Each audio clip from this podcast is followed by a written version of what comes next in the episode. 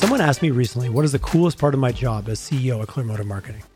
I said, well, that's easy. The fact that every day I get to dig into our clients' businesses to learn not only what makes it tick, but what we can do as their partner to deliver the marketing that truly matters to their business. It's like being in a living, breathing case study every day. And for that, I am truly blessed. Hello, Collisions YYC listeners. It's with an overwhelming sense of pride that I wanted to share with you that the marketing agency that I had the pleasure of co founding and leading is turning 15 years old. Yes, Clearmotive Marketing is 15. I want to shout out a huge thank you to all of our clients, past and present, as well as our vendors and all of the incredible team members we've worked with over the years to make this milestone possible. Check us out at clearmotive.ca to learn more about what we can do that matters to you.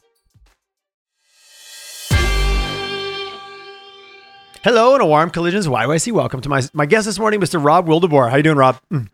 Really good, really good. Thanks for coming on. Thanks for making the time, Rob. We'll jump right in. You're the co-founder and executive chair at Martinrea International. So, for any of my guests that maybe don't know or aren't familiar with, give us a quick little what's Martinrea all about? What do you guys do? What problems do you solve in the world? And uh, maybe even throw in what gets you out of bed in the morning. yeah. Um, so we are uh, described as an automotive parts supplier. Uh, we're an, uh, an, auto parts supplier in, a, in an industrial company. Uh, basically, 22 years old. Started in Toronto with one plant. We've grown it over the years in, uh, into one of the larger automotive parts suppliers in North America and the world. Uh, we've grown from basically nothing to over 5 billion in annualized business. We now have 58 plants in 10 countries on five continents. Uh, and what we make are structures, lightweight structures for a vehicle, generally out of steel, high strength steel or aluminum. We also do fluid systems, which range from uh, fuel lines, brake lines, also cooling systems for batteries. So that's basically our business. We've been one of the fastest growing automotive parts suppliers in the world. Have a Canadian head office, but we're very international now. About 85% of our revenues are outside Canada. And so we have that international focus. Uh, we supply to the OEMs, including Ford, General Motors, and Stellantis, all of which just went on strike uh, at, uh, at, midnight last night. So it's an interesting uh, time to look at that. We also supply a number of other uh, OEMs, and uh, and and really um, are a leading manufacturer. So we make things, we make things better, and we spend all our time thinking about how to do that better. Rob, you've given that you've given that elevator pitch before. We're only we're maybe six floors in, and you've got and you wrapped it up nicely. Uh, not, not to not this is what we're talking about today, but you mentioned the strike. You've been in this game 21 years. When's the last time we saw something like this? Like these do come in cycles or in seasons, do they not? yeah, we had uh, on the strike side, we had a strike at the end of 2019 at General Motors, mm and, and that went for about 40 days. It obviously uh, negatively affected General Motors and affected us in the context of supplying it what happens at the end of a strike is you tend to catch up a little bit. Um, okay. There's still demand for vehicles and so yeah. forth. But as a company, we've certainly had situations of shutdown. Uh, our first day together was September 10, 2001, and the next day was 9 11. And uh, we were worried about our industry then. Yeah. In 2008 and 2009, we had an economic crisis, but uh, it was preceded by uh, an energy cost crisis. If you recall, gas prices went up really high. And the industry was really hit by that. So that that that really reduced uh, production a lot. And we're a supplier, so our revenues are based on how many vehicles are ultimately produced. So that was a, a huge challenge. And then, of course, the pandemic was a huge challenge. In 2020, the entire industry shut down for almost a quarter, and nobody anywhere made vehicles for about 10 or 11 weeks. And and so that was that was a, a, a broad shutdown. I think those two situations are worse than the strike. Having said that, we'll uh, uh, we'll deal with the strike too and see see how how bad it ultimately is. But I do think mm. there's high level of motivation on the customer side and on the union side to come to a consensus because if you're not producing vehicles, both sides are hurt. Yeah, every, everybody's going to soon. Has the has the industry? Sorry, we're going down the industry road. I got I've got an industry expert on my uh, uh, in front of me. Have we caught up from an inventory perspective? I have some friends that are on the dealer side, and they're like, um, "Man, I've got demand. I'm pre-sold for another six months to twelve months." Like it seems like it hasn't necessarily quote unquote caught up yet. Yeah, the short answer is no. Okay. Um, you know, if you take a look at production over the last twenty years, twenty years ago, we were selling more vehicles than we are today. And, oh wow, that's a powerful. And, uh, and we still haven't got up to historical levels. And at that time, hmm. you know, just to put it in context, the U.S. had 280 million people, and now they have close to 340 million. Um, and so, in that context, inventory levels on most models are very low. Right. Demand exceeds supply. Uh, having said that, there are other things at, at play as well, including interest rates, which I think people have to get used to, and a few other things. But the reality is that is that for a lot of vehicles, it's very hard to get a new vehicle on a timely basis, and inventory levels are quite low. And, the, and and a situation like a strike is not gonna is not gonna improve on that situation anytime. No, anytime and it's very soon. hard to catch up, right? Yeah. Like like normal demand is actually higher than current production. So hmm. it's it, it doesn't get better unless you actually have production that exceeds demand for a period of time. Well, in those two curves, if you think about, uh, if I'm already behind and I've already got more demand, and I lose a day of production, the demand is going to jump ahead of you faster than you can keep up with it. Just, just simple. Yeah. Basic law of economics. yeah. It, it actually works in situations like this. yes, it, it, it self-regulates. So you 58 plants. How many employees? What, what's the what's what's that team So size we just look like? crossed uh, in the last uh, several months the 19,000 employee threshold. Wow. Uh, we have about 2,500 in Canada, and as with our revenues, a lot of our employees are in different places. Mexico is actually our largest footprint. We we have over 9,000 employees in Mexico now, and so there we're a Mexican company. In the U.S., we're an American company. We also have plants in Germany, Spain, Slovakia. Uh, we have some plants in China. Uh, we have a very small plant in South Africa, and we have one in Brazil.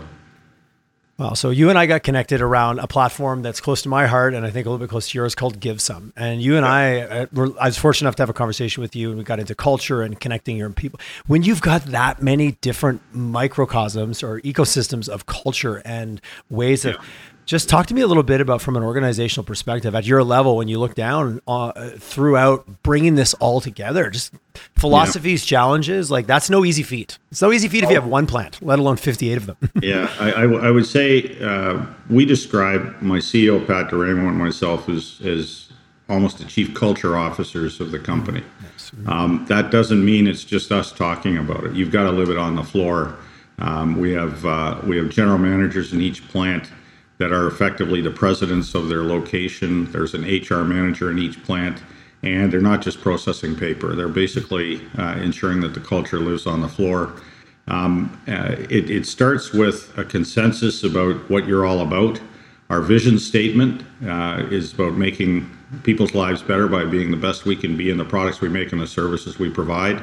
It doesn't just refer to auto, it refers to everything that we do. Um, and, and that's a fundamental um, uh, operating uh, vision.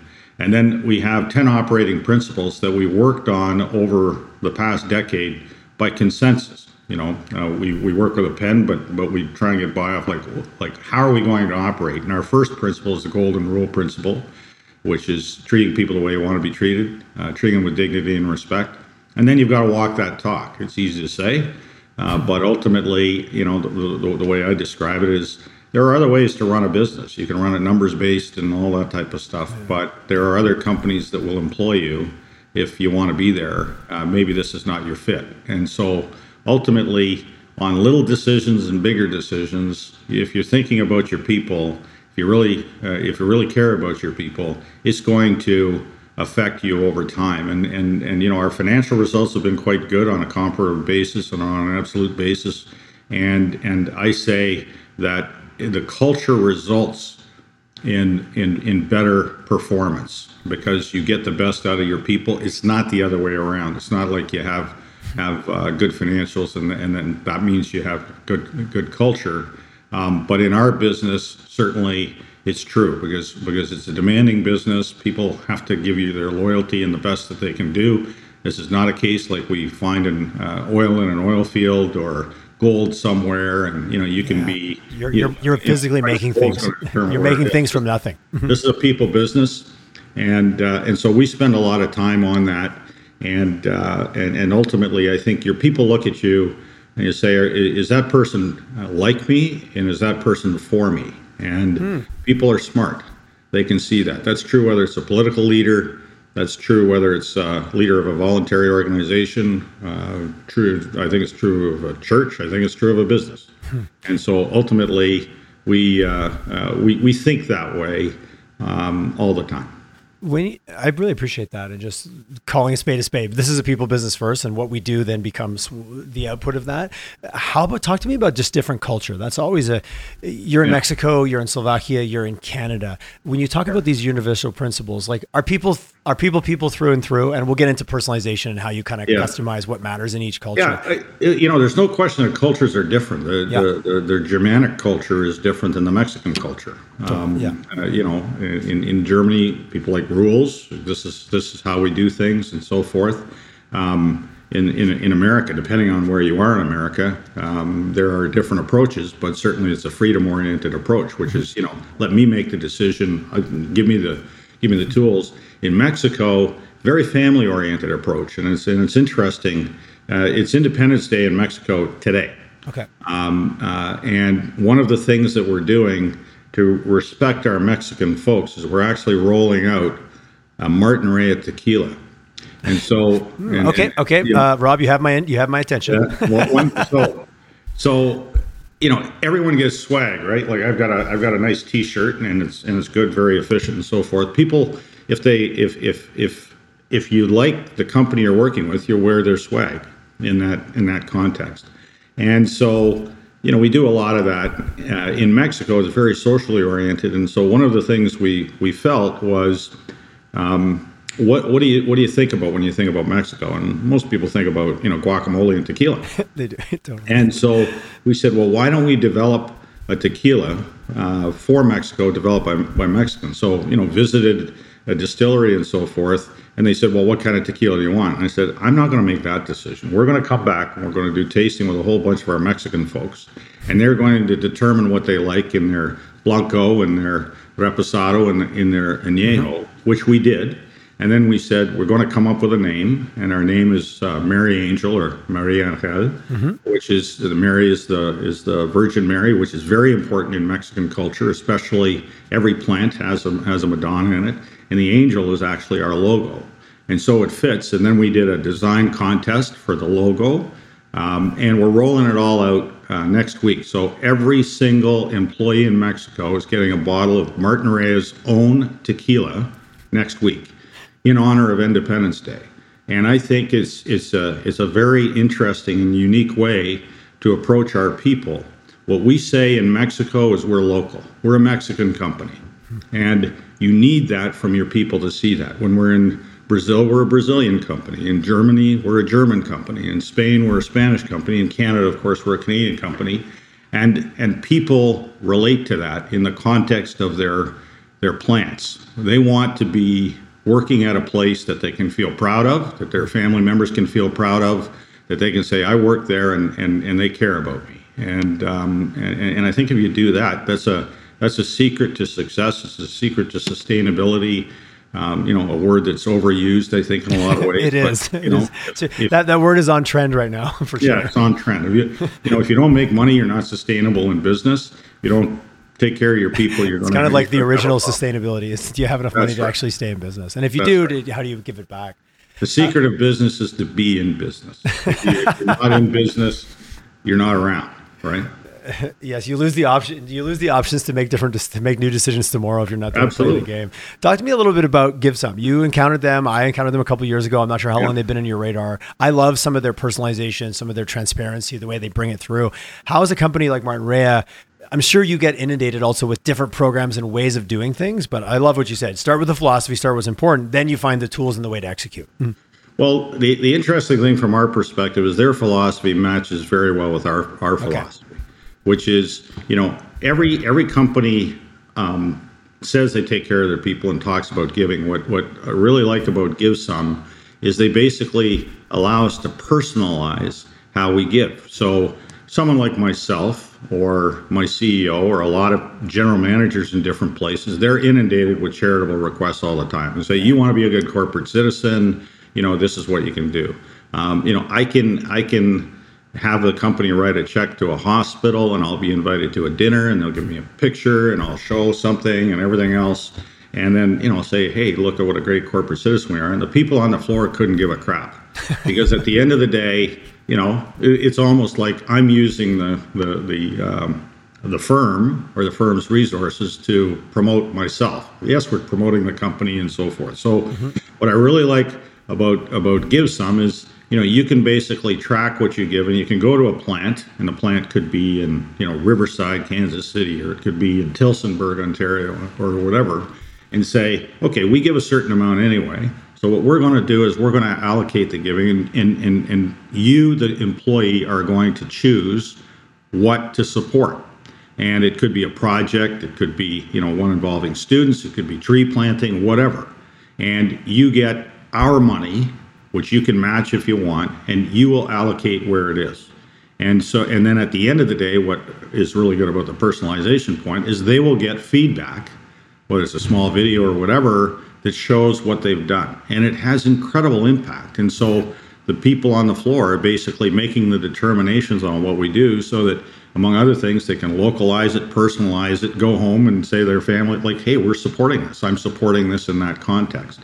Um, there are many other things you can do with this. You can actually, you know, um, show the community impact that you have um, in in the context of hours and all that type of stuff. So so we really like the platform, really like the people, and and they basically say, you know, how do we make giving real as opposed to you know writing a check to United Way or whatever, which is you know a whole bunch of charities, some of which people would support, some which don't.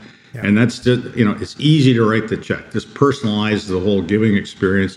And it, and it fits in very well with our vision of making lives better. And it fits in very well uh, with our, with our golden rule philosophy. And, and to watch the impact of some of these things, like it would just, it, it would, it would just, you know, it just hits you in the heart. Right? it hits you right in the feels. Yeah, absolutely. absolutely. absolutely. How do you guys, how, is it how do you decide which ones because there's there's so like you made the comment earlier there's so many yeah. charities and there's so many people especially and the bigger you are as an organization the more people are going to say yeah. hey let's go chat with them how do you pick which charities is that through a like what's what process do you use well it, it, you know we don't dictate to okay. each plant or or, or um, uh, office what they do so one of the things that we've done is we said okay like you know first of all you have to be a charity so you know, it's a it's a it's not just you know I'm I'm helping Bob build a barn or something like that. I um, it was charitable, I guess would be okay. But yep, but I, I but you. the but but we basically say, what do you come up with? Like you know, what we'll do is we'll run let's say five projects at a time, okay. and if you don't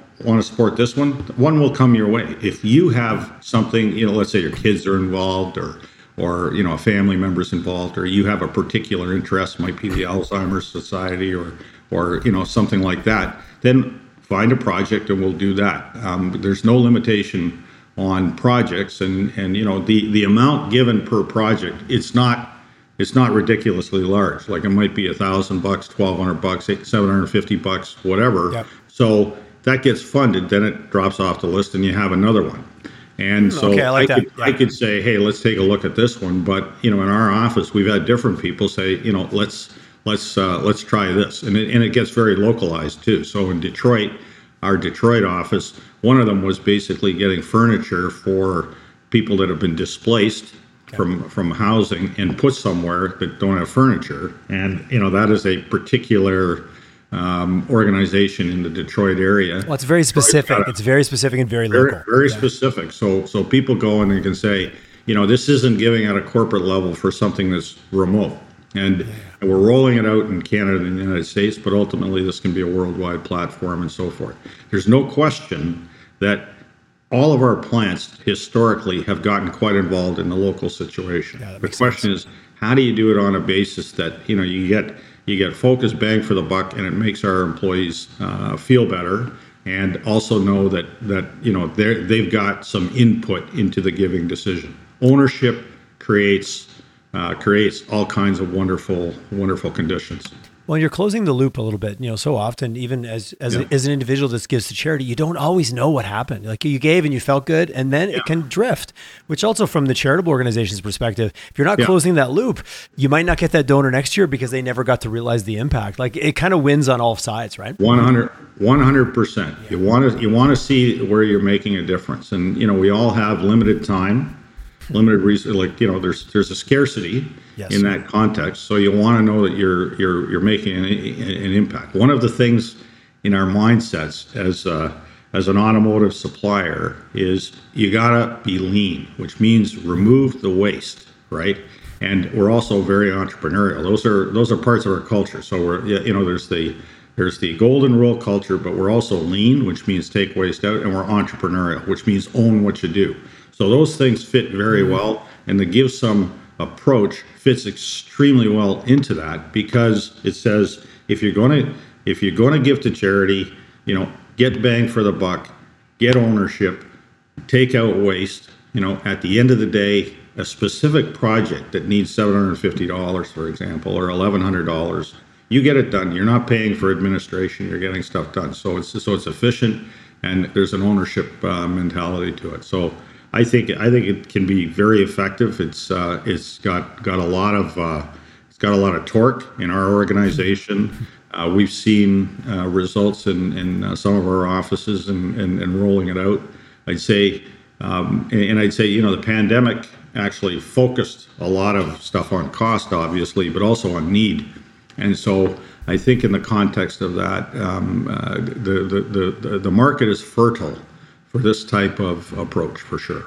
Uh, yeah, Not just for I, our I, company. I, I had the same feeling when I ran into it as well. Yeah. I was like, oh, this like why isn't someone else doing it this way? And also, technology catches up with need and capacity too, right? And some things that Absolutely. we couldn't do a few years ago because we we're just more connected.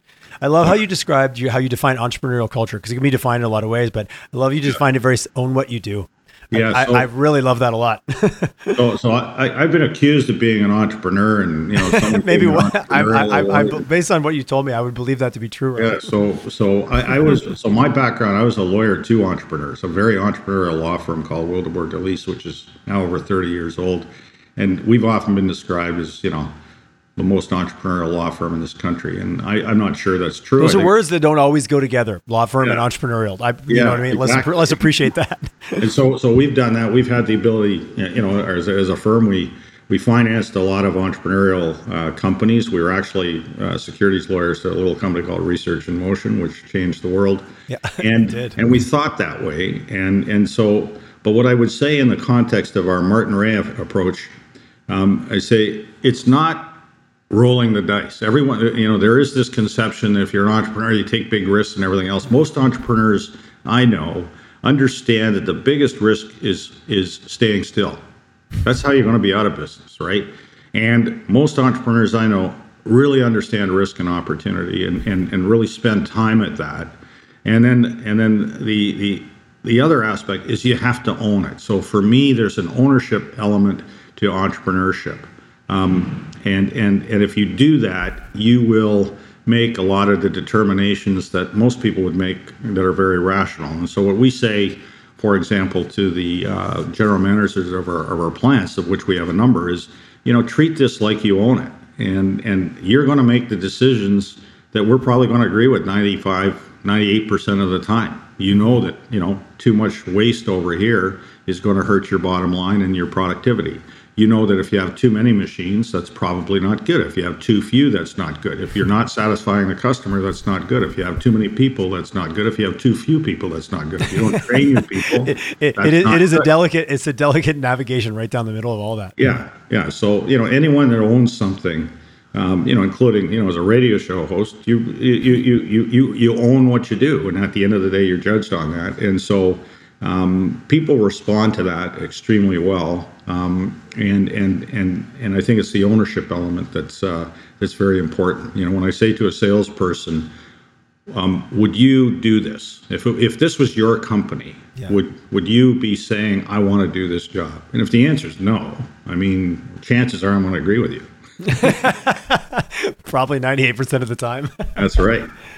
When it comes to some of these initiatives, now that you've been, you know, how do you measure how do, how do you measure because how do you measure feels how do you measure and it does show up in culture like you said but it, sometimes yeah. it can feel intangible at an organization like yours I'm, i imagine you guys have a few kpis for things and a few yeah. key metrics that you look for so when it comes to giving what do you yeah what, what's yeah. your what's your flags it, it, well let me give you a couple of examples because you know, um, we actually did this at our, our shareholders meeting uh, uh, this this year, and in, in, in uh, some of our presentations in our report to to share, shareholders who are you know the owners of the company, as are the employees, as our managers. We all we all own it together. But uh, one KPI for us is safety. Now we've bought a lot of stuff out of out of insolvent situations, a lot of troubled plants. our safety KPIs, you know, 10 years ago or so, we said basically we want to be in the top decile in our industry. It's an industry with big equipment and so forth, yeah. and we're there. And we've managed to improve uh, the key, key safety metrics by 86% over over that time frame. Um, and a lot of the plants that we bought were distressed were not very safe either. So we basically brought a safety culture from day one. Um, people have the right to be to go home safe. Um, uh, in, to, to, to, be able to go home. Period. absolutely. yeah. A second area is uh, is employee surveys. So um, we're objectively surveyed by someone that also does a number of uh, our competitors, uh, uh, a number of our customers in our industry, as well as other industries. And they say that we're right at the top of the list. And so we have metrics which, um, you know, 95% of our employees respect their general manager. Hmm. Um, that's an unbelievable high number. I've, I've worked in a number of places where, you know, a lot of people are always complaining about the boss. Um, yeah, I, I, I, that seems in that seems uh, that's right. 80 respectively uh, I high. I think it's 82 percent of our people say they go home at the end of the day fulfilled in their job, and I'm sitting there and you know like our job is sometimes is sometimes a hot job, sometimes a difficult job, but if you can do that in a manufacturing context, that is that is a game changer, and so those are some of the questions that we ask, and they're industry asked questions. And mm-hmm. you know, when the when the people that, that look at it say, you know, industry leading, I think that's I think that's great. And then when we look at some of the things we do uh, for our people, uh, I think the tequila is an example. Uh, in the pandemic, um, we couldn't get PPE, so we basically bought a mask making machine. We ended up making 10 million plus uh, level three masks. We gave it to all our people, especially in places like Mexico, gave it to their family members and so forth. We ended up, you know, being involved in uh, in making ventilator stands. We became the world's largest maker of ventilator stands in you know a matter of weeks. Um, to, to, to, to help out. Our people see that, and uh, and I think that in that context, it makes a difference. Hmm. So what you're saying is actions speak louder than words. That's right. That's right. We, we we live in a we live in a world when there's a lot of uh, positions being taken, whether it's by politicians, economists, different yes, folks, by talking heads. and, and at the at the end of the day, you know, you just got to deliver when you look at when you look ahead future wise and you see things like you know like prop, uh, platforms like GiveSome that make that personalization is yeah. this a trend? You like is you know obviously you guys bought in because it aligns with who you are and what you believe in. Yeah. but do you also see like on a broader scale i think the world's kind of heading more in this direction of like well i think so. I mean i want yeah, personalization. I want to know. Yeah. I, I i i think so for sure. I, I you know we're not unique in the sense of trying to take care of people and people are not unique either. They respond they respond to certain things integrity, honesty, opportunity, uh, those types of things. Um, I don't think that you know uh, you you, you got to follow the headlines about everything that's out there in terms of you know the world's going to hell in a handbasket. We're all going to burn up, all that type of stuff. that um, that, that storyline has been running for many many decades yeah, in one so, way or another, Rob. but but but ultimately, you know, there are things that people care about, and they care about their jobs, they care about their family, they care about impact um, and they want to see it. And so, in that context, I think that um, I, I, think that a lot of institutions in society have been uh, have been failing, um, and that includes governments and includes a lot of other organizations. We're in a world where you know corporations can make a difference uh, more than before because we we do not have societies where everyone goes to their local library they're all doing their you know local book clubs and everything else. There's a lot more, and yeah. this is this is in part because of the pandemic, but but you know in terms of all the avenues of social interaction, one of the things we found, particularly in the pandemic, is the is the corporation was a place that a lot of people could actually um, interact socially. Our our our industry, by its very nature, requires you to be at work. You know, you got to make things, and so one of the things that we did when uh, we were back uh, making uh, parts for vehicles and everything is we said, okay, our office folks, you got to come back to work. Why? Because the people working on the floor are back to work. And I know that there are a lot of people saying don't go to the office, etc. We actually thought that going to the office was safer than being at home and socially interacting with your neighbors who are also at home.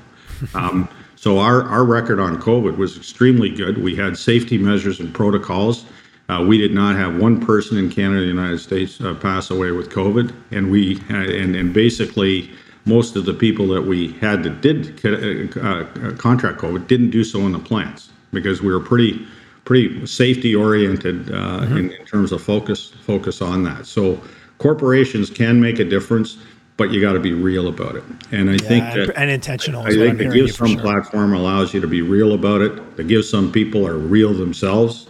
Um, you know, uh, people like Jay are, are absolutely committed to um, making people's lives better. And and and so if it works in a particular area, I think it can work for any organization.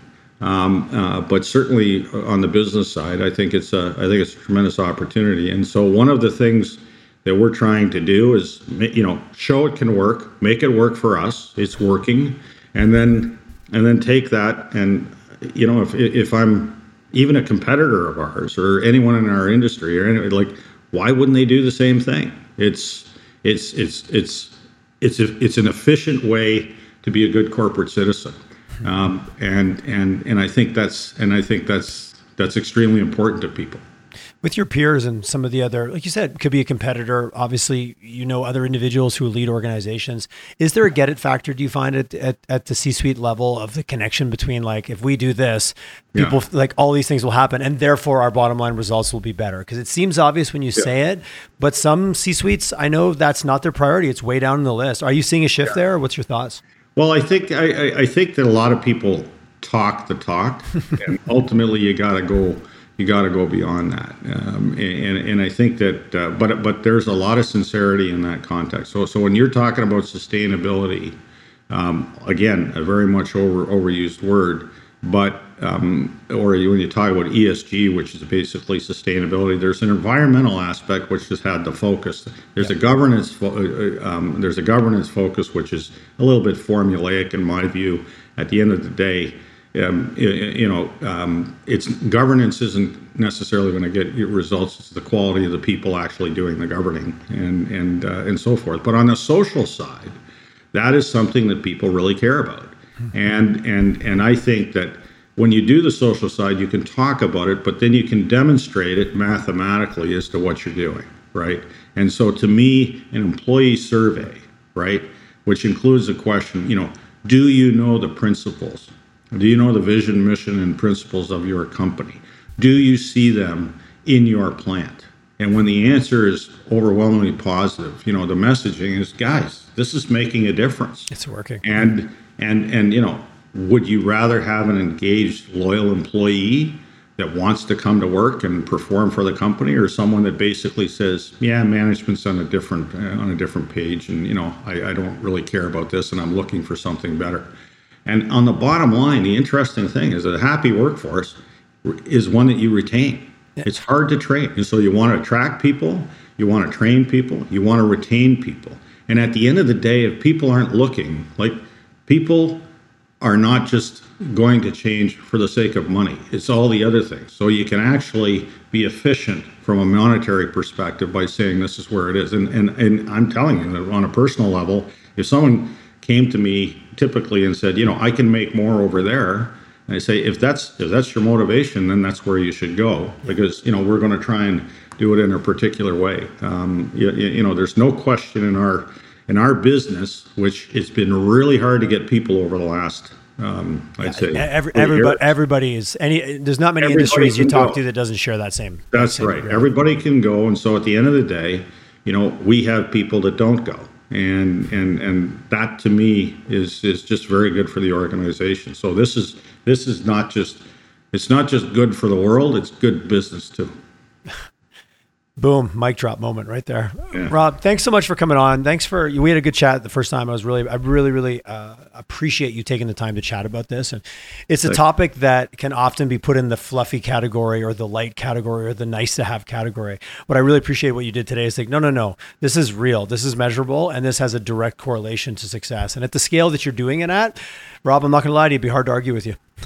yeah. Thank you. Thank you very much. it was an absolute pleasure coming on. If anyone's curious, Martinrea, check them out online. You guys have a fantastic organization. I'm, I've started to learn. I've, I grew up in uh, I grew up in Central Canada. You guys weren't on my radar. I live in Western Canada now, so I've been going down the rabbit hole and learning a bit about your organization. So really impressive and well done. And thanks for thanks for coming on, and sharing your sharing your views and prophesizing a bit with us this morning. I really appreciate it. well, thank you. And you have a great day. You too.